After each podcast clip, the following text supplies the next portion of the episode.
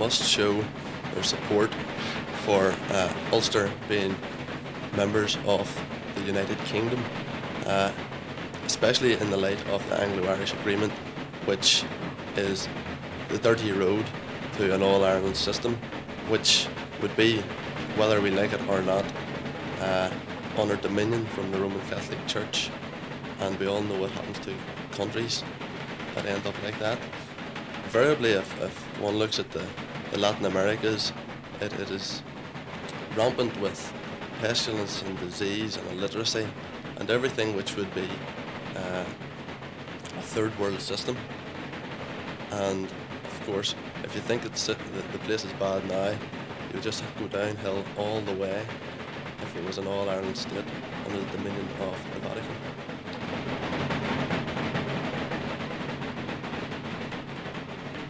That we have to stick together. We have to keep fighting ourselves to keep our traditions. Um, Ulster wouldn't be the same without the 12th day.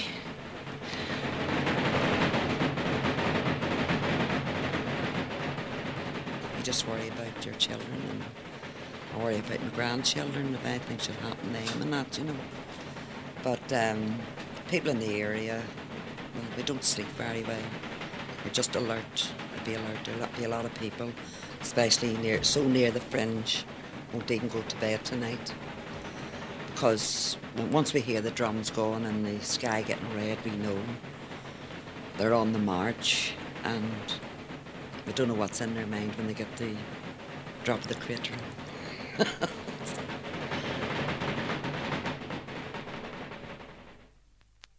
Every year, thousands of Protestants march in Northern Ireland on the 12th of July to the beat of drums and pipe bands proclaiming the Orange message, No Surrender. The Orange men and women are celebrating an event that took place nearly 300 years ago, the Battle of the Boyne. And it's a time when emotions run high. The 12th is a celebration of victory over what is perceived as a force for evil, the Roman Catholic Church. Papal Rome is described in popular Protestant lore as a seat of the beast. But while Orange lodges are celebrating victory, there's also a sense of insecurity and a yearning for the past. Both fear and supremacy combine together as potent ingredients in the celebration of the 12th.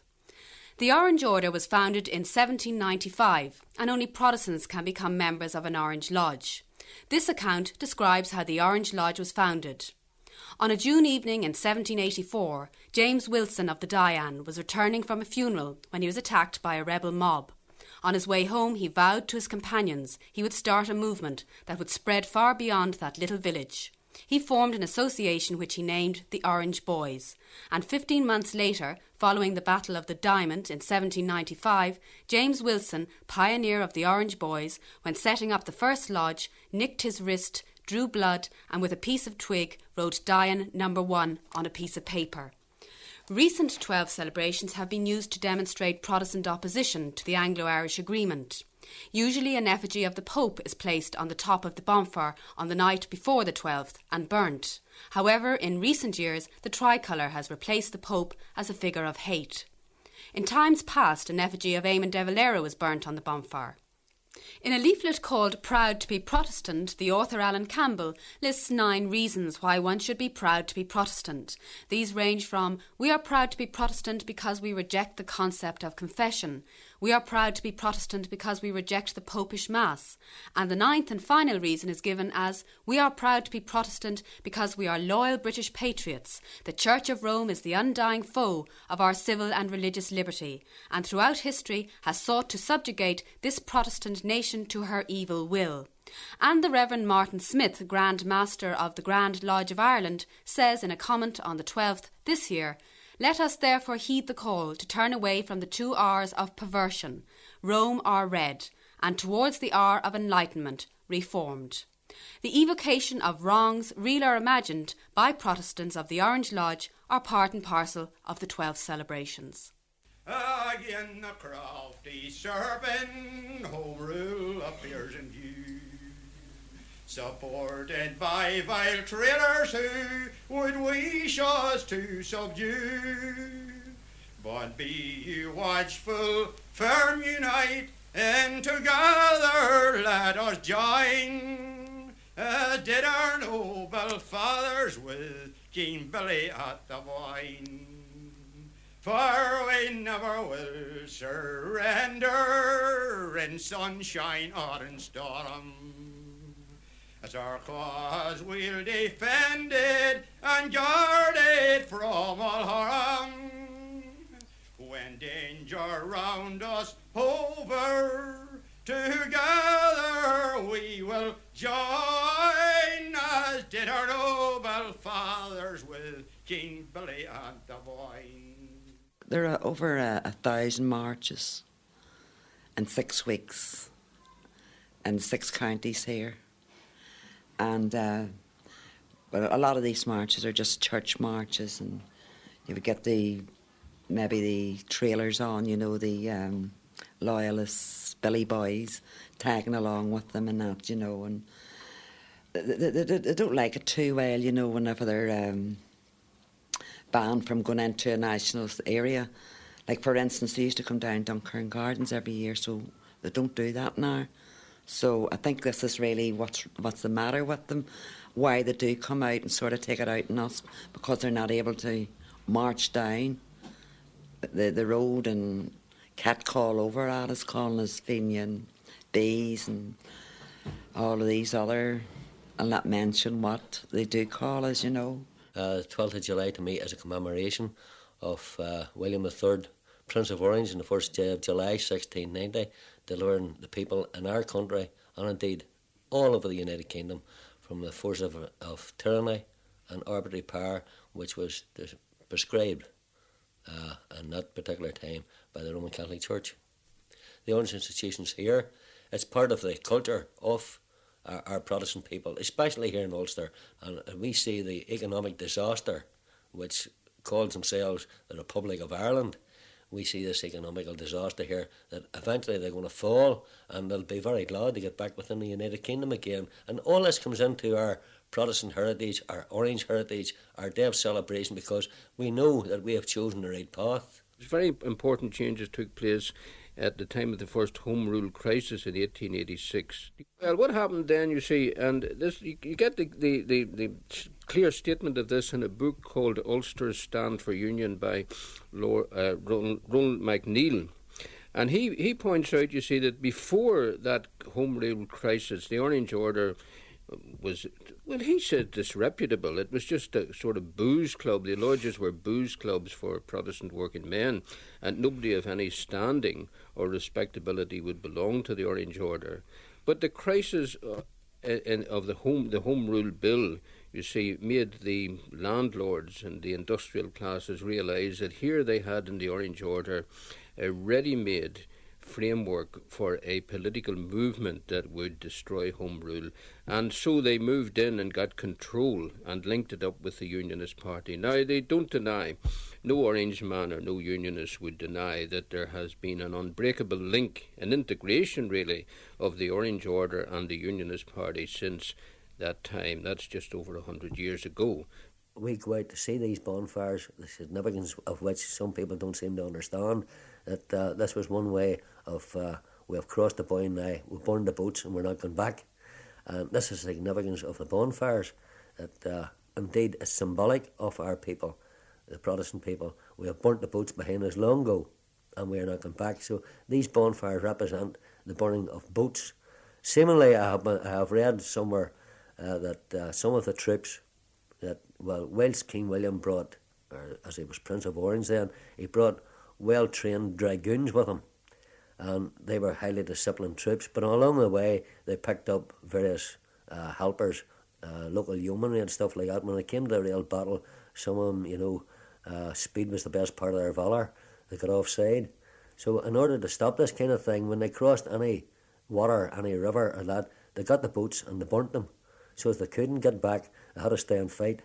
So this in the actual fact this is the significance of the bonfire. We have burnt our boats behind us. We're going to stay, and if necessary, we will fight. And this is how we start off on the night. Going to. Keep moving back.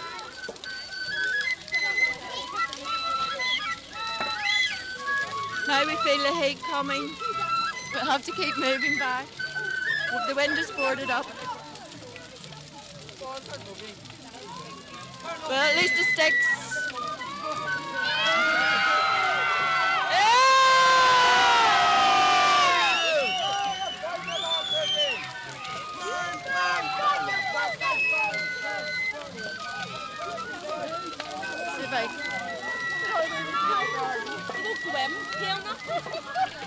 So that cheer was for that cheer was for the tricolour finally fell among the flames. Just the way the Anglo-Irish agreement's going to fall. I remember as well, I was very, very young, and my mother got the whole lot of the family all up into the front bedroom. And uh, I remember looking out of the window, and as I thought it was a man, they were carrying up the street, and I says, Mommy, what's that? What are they doing? She says, Oh, that's de Valera. They're going to burn him. And they threw de Valera on top of the bonfire. And I, uh, it's a sight that I still have, feel. I really, really thought it was a real man that they had threw on top of the bonfire, on the flames. A central part of the philosophy of the Orange Order is its pride in the Protestant religion, and this is often bound up in rituals such as the rather biblical initiation of novices. Tony Gray's book about the order refers to some well known orange toasts, of which the following is a composite example. To the glorious, pious, and immortal memory of the great and good King William, who saved us from popery, slavery, priestcraft, and knavery, brass money, and wooden shoes. And whoever denies this toast may be slammed, crammed, and jammed into the muzzle of the great gun of Athlone, and the gun fired into the Pope's belly, and the Pope into the Devil's belly, and the Devil into hell, and the door locked on the key forever in an Orangeman's pocket. And may we never lock a Protestant bay to kick the arse of a papist. And here's a fart for the Bishop of Cork. A commotion like thunder then fell on my ears as the darkness dissolved in my view. And I stood in amazement to watch them prepare to bestow the bright orange and blue. To bestow the bright orange and blue. To bestow the bright orange and blue. And I stood in amazement to watch them prepare to bestow the bright orange and blue. Then a great shining light unto me was revealed, and my soul was delivered anew.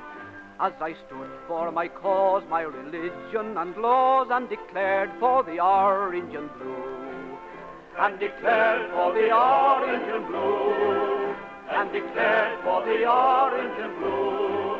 As I stood for my cause, my religion and laws, and declared for the orange and blue. So we'll join heart and hand and like King William stand in defence of the faithful and true. With the Boyne as our guide, where our forefathers died, we will fight for the orange and blue. We will fight for the orange and blue. We will fight for the orange and blue.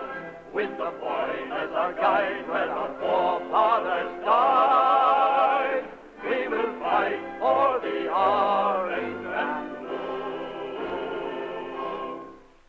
Well, the basic qualifications are that uh, you have a sincere love and veneration for your Heavenly Father, that you are a Protestant, uh, you came from a Protestant family. Uh, there are certain dispensations, of course. There are some people who may have had a mother uh, who had been a Roman Catholic before she was married, or a father indeed. But if those people turn to the Reformed evangelical faith, then that's put before the Orange Institution itself. And there are many people who have that type of background. Uh, uh, but the basic qualification are that that you have to be Protestant, and as I say, a sincere love and veneration for your Heavenly Father, Some, and a believer, of course, in the Holy Trinity, and take the ruling gate of your faith and practice as the Bible. You have to be a member of a church, uh, one of the Protestant or evangelical churches, and of course you have to be seen to be a regular attender at those to the public worship as it's put in the book, and that is the qualifications that you need to join the Orange Institution. Well, the 12th of July is very significant uh, for the world, in so much that I, as a younger person, and as a Bible Protestant, can march and show the rest of the world that I am proud of the Bible and proud of my Protestant forefathers and all that they have stood for uh, against the tyranny of the Roman Catholic Church and in seeking democracy and civil and religious liberties for all. Uh, it is very much a religious um, day. Uh, for me, I stand up to the world and say that I love the Bible, I love the Lord. That is uh, foremost in my thoughts. Of course, it does have political connotations because religion, uh, whether people like it or not, does have certain aspects of political uh, aspirations, particularly here in the north, particularly in all of Britain. The, the secret, indeed, it was once said, of England's greatness, the Holy Bible, we use that as a, a guide of our faith and practice. And this is what the 12th of July means to us commemoration of all the people, indeed, throughout the various from the years from 1688 to the present time, who give their lives in the cause of freedom and justice, democracy. Well, this Protestant friend that I run about with, he was in nothing until they put in for a job in the Daily Mirror new factory here. And when he got the job, they asked him was he a member of the lodge, and he told them no, and they told him to join it and he had a it that week for to start working it. Saw him that 12th, that July. He just walked past me as if he didn't know me. The sash, the sash had him blinded. he didn't know me no more. Didn't talk to me no more. And then he left the neighbourhood. Five or six Catholics put in for it. He was a Protestant, he got the job. But he was told to join the lodge we had about between 50 and 70 Protestants in our union at the docks. That's the James Connolly Irish Transport and General Worker Union. And you spoke to them and you worked with them the whole year round. But when they were marching on the 12th, year, they were as proud as punch. They didn't want to, didn't want to look at you. you get that.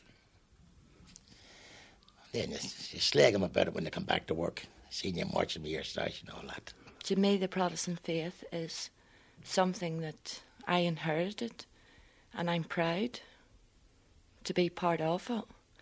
And I'm proud to watch the Orange Men uh, march on the 12th day to give us that freedom that um, they fought, fought for in years gone back. Pope, he gets a God love him, and they kick the Pope. And but they must have a very long stretch to kick the Pope in Rome. I'll tell you that. I don't think Pope John. Uh, it annoys him in any way, and it doesn't annoy me in any way because um, I, I really feel sorry for these people and their ignorance because uh, they really haven't got any more than what we nationalist people have.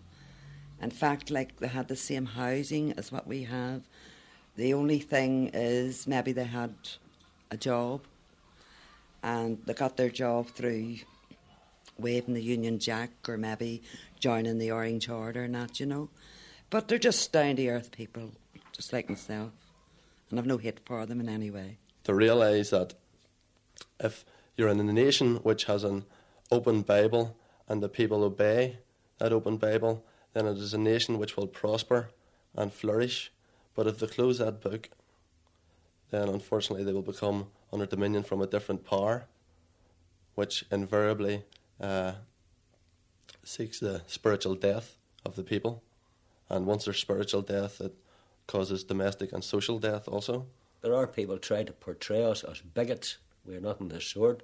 Uh, this, this can be borne out by the fact uh, a person like myself, that I know Belfast particularly well, being a native of Belfast all my life, of course, and travelling throughout the various parts of Northern Ireland and indeed into the south, that along the route I see many, many people who are Roman Catholics and people that I'm pleased to call my friends, and they come out to enjoy the spectacle as well as myself, you know. So this is what the 12th of July means to me. It's a time of celebration, it's a time of celebration for all of us.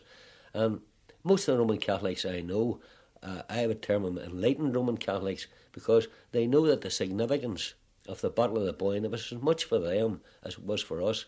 And it has to be remembered too that King William didn't only have Protestants among his troops, there were many Roman Catholic and especially Dutch troops who came along, and they were fighting for a cause that was right, and it was because of the arbitrary power of the Church of Rome, which still they retain to this present time. And I, I, I'm saying that I don't want anybody to think for one minute I'm bitterly opposed to Roman Catholic people.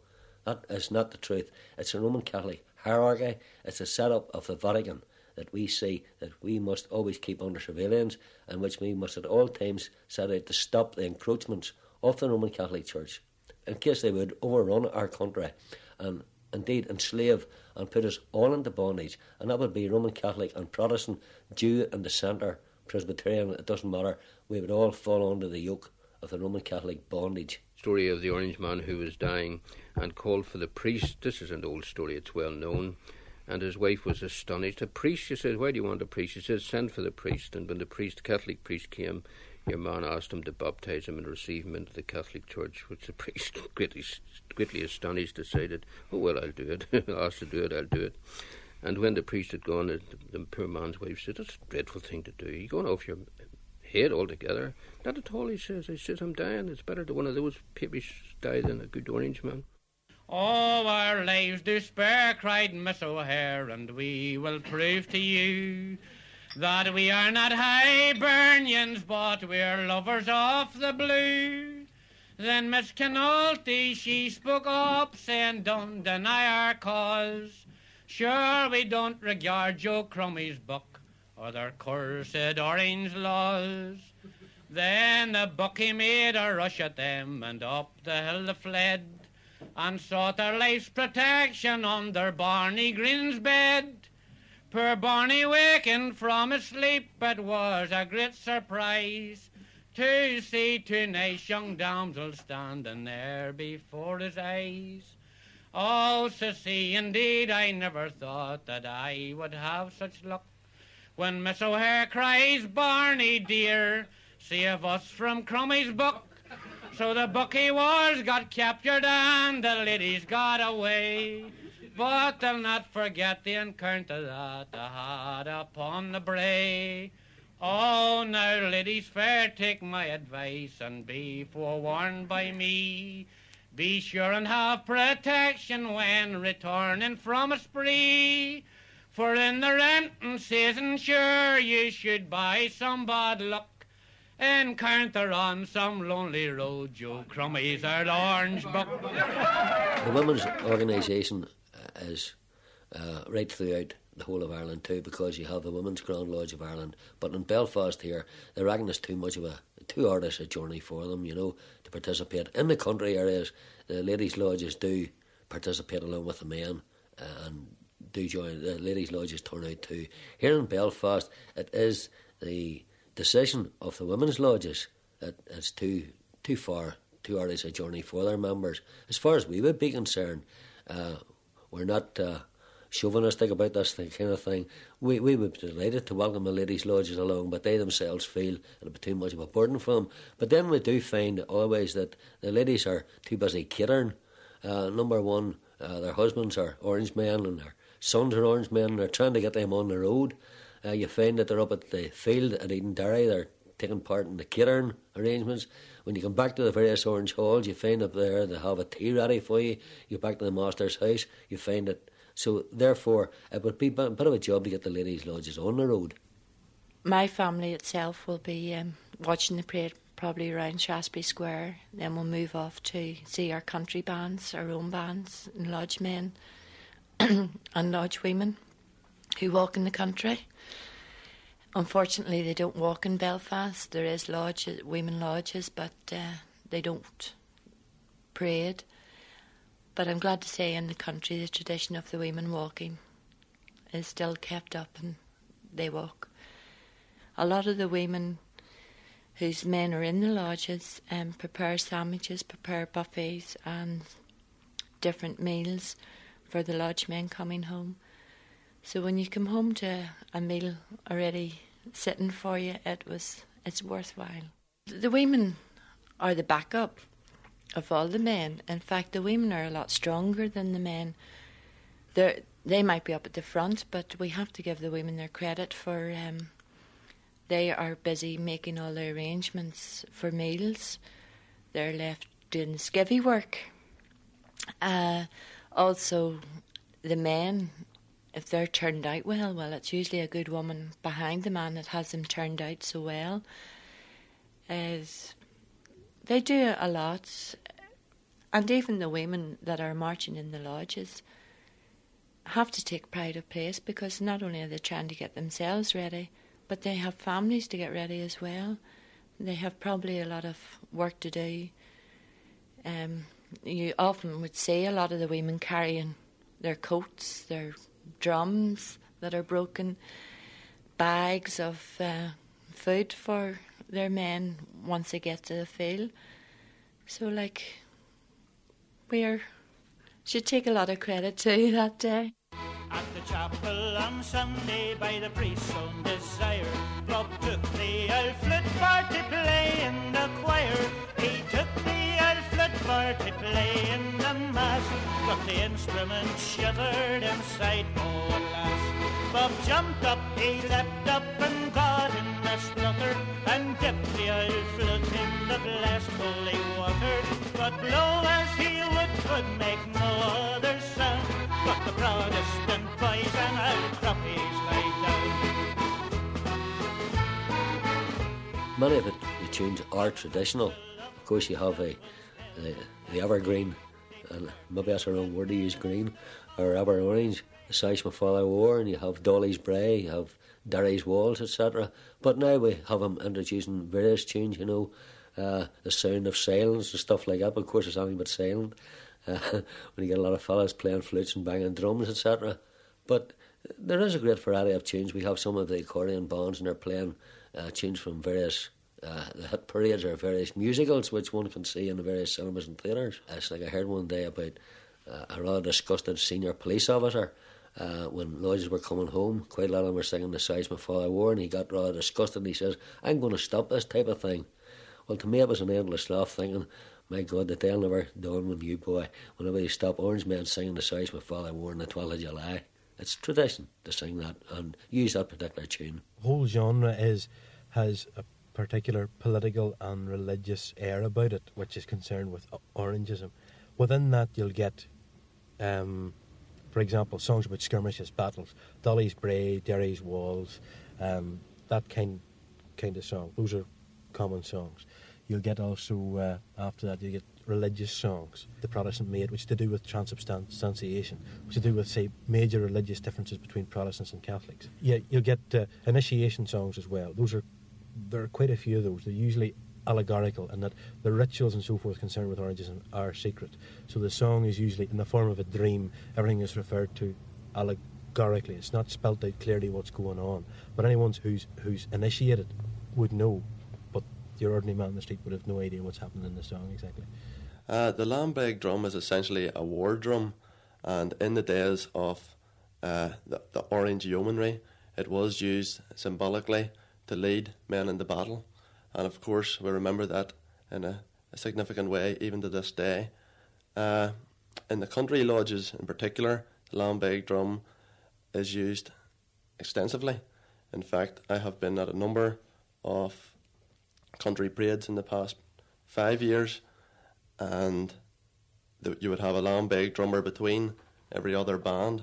So the lambeg drum is used extensively in the in the country. A good lot of the uh, tunes that are played are basically uh, Irish folk songs.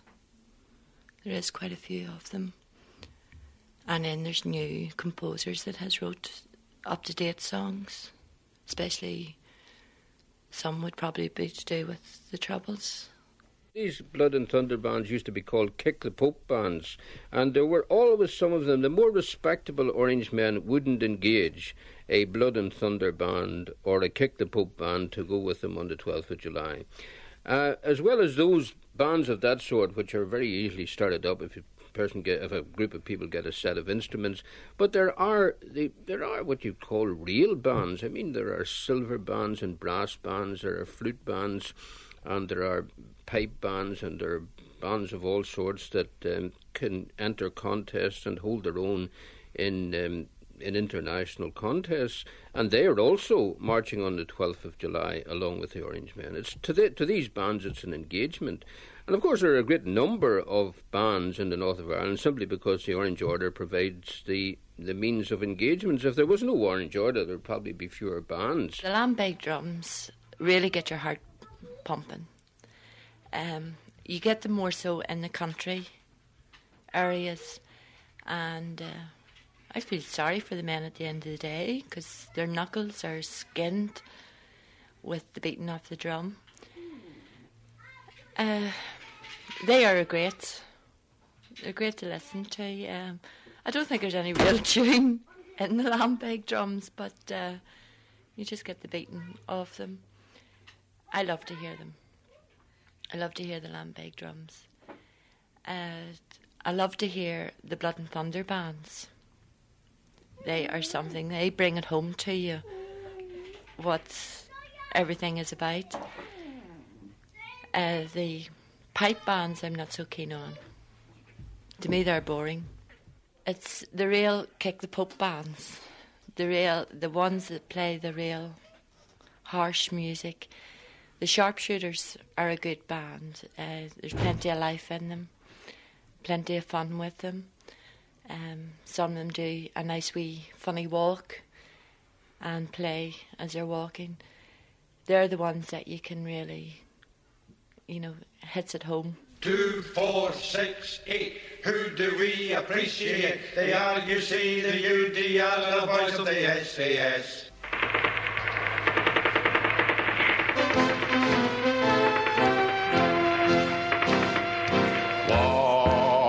Wasn't it a lovely day? Up went the IRA. Wasn't it a lovely way to see the Fenian rebels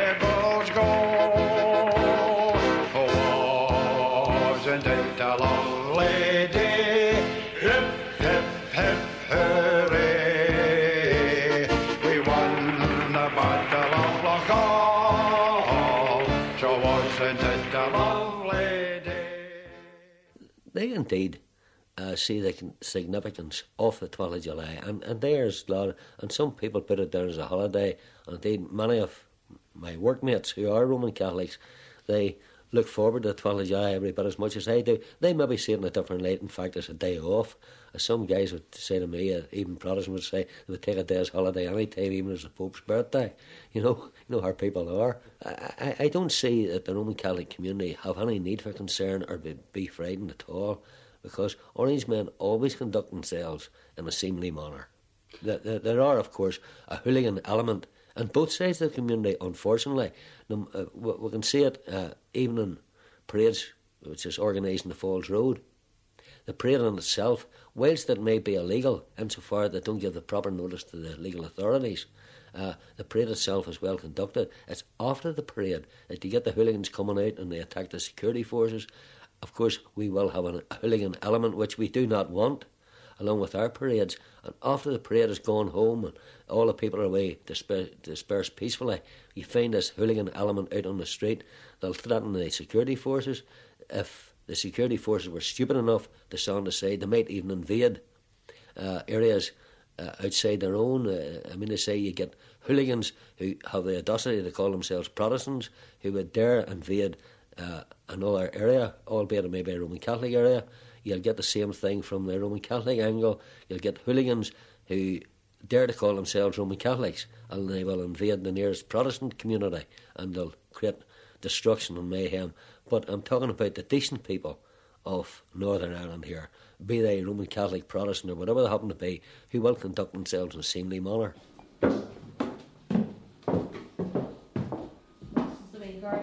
See, I can't open Harman Day at all. And it's pitch dark mm. at four o'clock in the afternoon. Yes. sometimes and she would cry. Like now from that she wasn't really sleep in that room. She moved in with the wee boy. She was in the room you see the night the window got shattered. And she's been wet in the bed an awful lot and all from it. So she has. I heard the wee girl squealing and run up and it's all shattered. I don't see why Catholics are frightened of the 12th. Uh, the average person isn't holding a gun in their hand. The average, the average person is striving in life for a better living for them and their children. So to be frightened of the 12th, to me, that's propaganda. I remember when I was a young child, the uh, loyalists had come round collecting funds for the buntings and flags. But uh, my mother was a very dedicated Catholic and she refused to contribute to these buntings. So later on that night, um, there was a knock came to the door and my mother went out and there was uh, six or seven lads at the door and they were asking for my father. And uh, my father was a very, very hard working man. He was painter, decorator, and he had been out working a lot. So we had been sleeping on the sofa, and Mummy just said, that, I'll not mention my name, that my father wasn't in. So about half an hour later, the same boys came to the door looking for my father. And of course, my mother was in nerves in case my daddy would waken up and would go out and something would happen to him. So at this particular time, she was expecting her fifth child. I think she was around about seven months at the time. And the, the door knocked again, so of course her nerves got up and she went out, and it was a, a neighbour across the street. Well, this neighbour was a, a Grand Marshal of the Orange Order. And he says, Mrs. not giving my name, uh, I seen a lot of young men round the door there. Uh, could you tell me what was wrong? So my mum explained, she says, you know, as you know, I don't contribute to the buntings. I have no objection to them hanging them, but I'm a Roman Catholic. I don't contribute to anything like that. And she says, we're looking for my husband. Well, he says, um, I'll go and see and do something about this.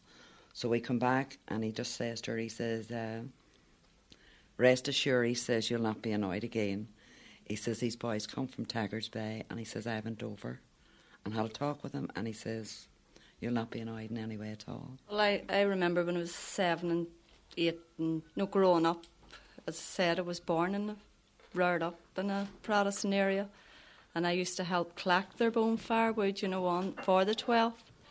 But um, even while we were collecting the wood, we used to build a wee hut, you know, and used to go, she's a teague, you know, get her out. And all me and my brother Joe used to say, get them two out their teagues, you know, and there used to be, you know, F and the Pope and things. We used to go into mummy and say, what's a teague?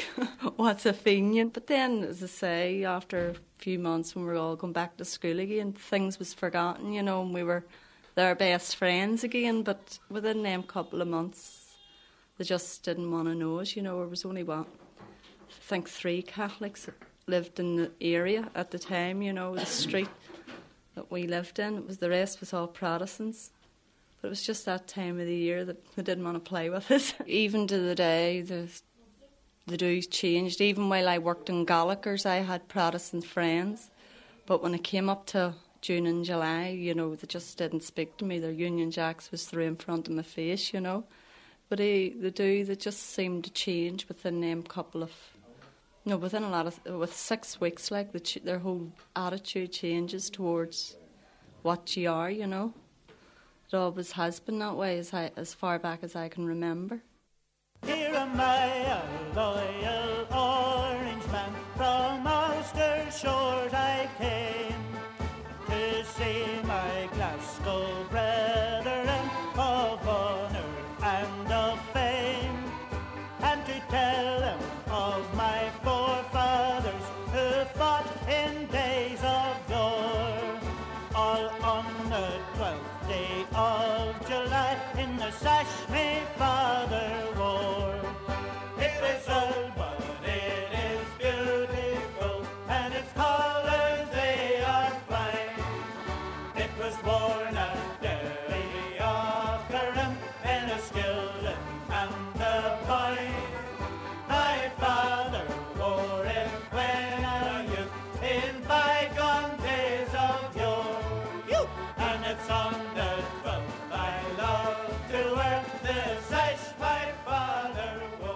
still loyal to the country here and we'll still fight for it here. As simple as that. Oh, my heart starts to beat. well, it's our heritage, isn't it, though? We fought and died for that. Royal Navy. Two blues, two blues, straight, me and him.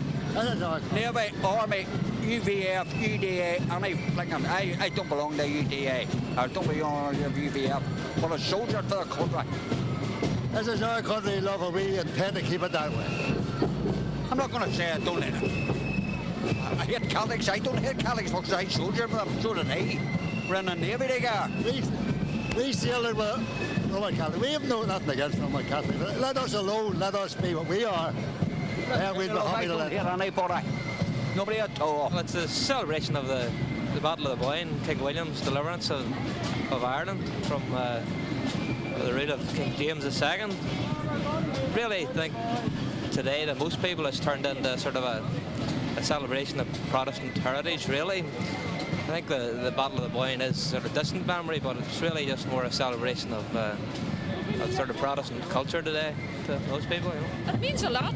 Being a Protestant, it means everything. Because it stands for Protestant religion, and that's what we stand for. I come over every year to see it the last 50 years from London. I remember when I was a six-year-old, maybe five, and now I'm 76. So I've remembered it all those years. It'll never disappear. Never disappear. No. Oh, no. It's, it uh, seems to me to be getting better. There's more in the bands, more in the lodges, maybe not them all, but in the most of them. Yes, I feel proud actually. This is William Johnston of Ballykilbeg is on our banner. And uh, William Johnston, of course, in 1850 had trouble with uh, parade rerouting, and he was the man who stood against parade rerouting, and uh, indeed had parades stopped at that time. And of course, he stood against it, and the parade started once again. And the leaders of today could learn a lot from William Johnston of Ballykilbeg, who's on our banner. We're on top of the world. We know that we're a special people when we all gather together under the orange banner.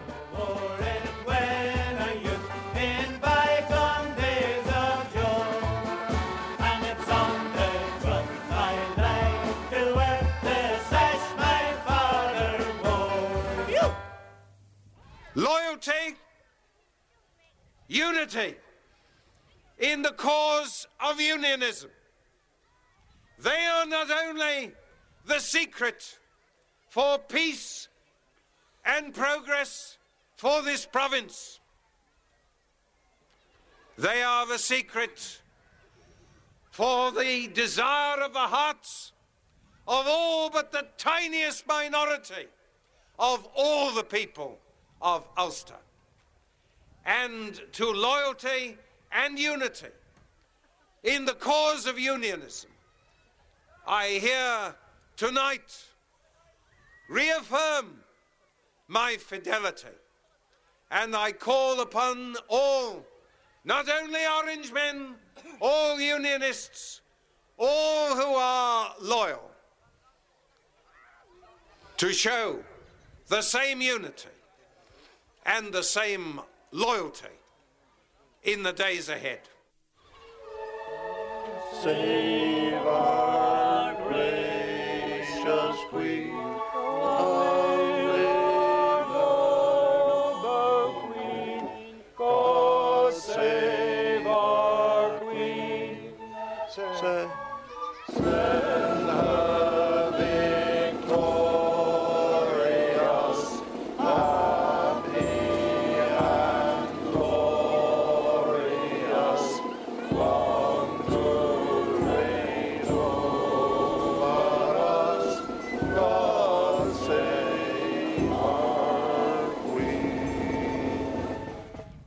It's a very tiring day, but it's a worthwhile day. As I say, it renews the blood and thunder in you to let you know what you are and who you are and what the men are walking for.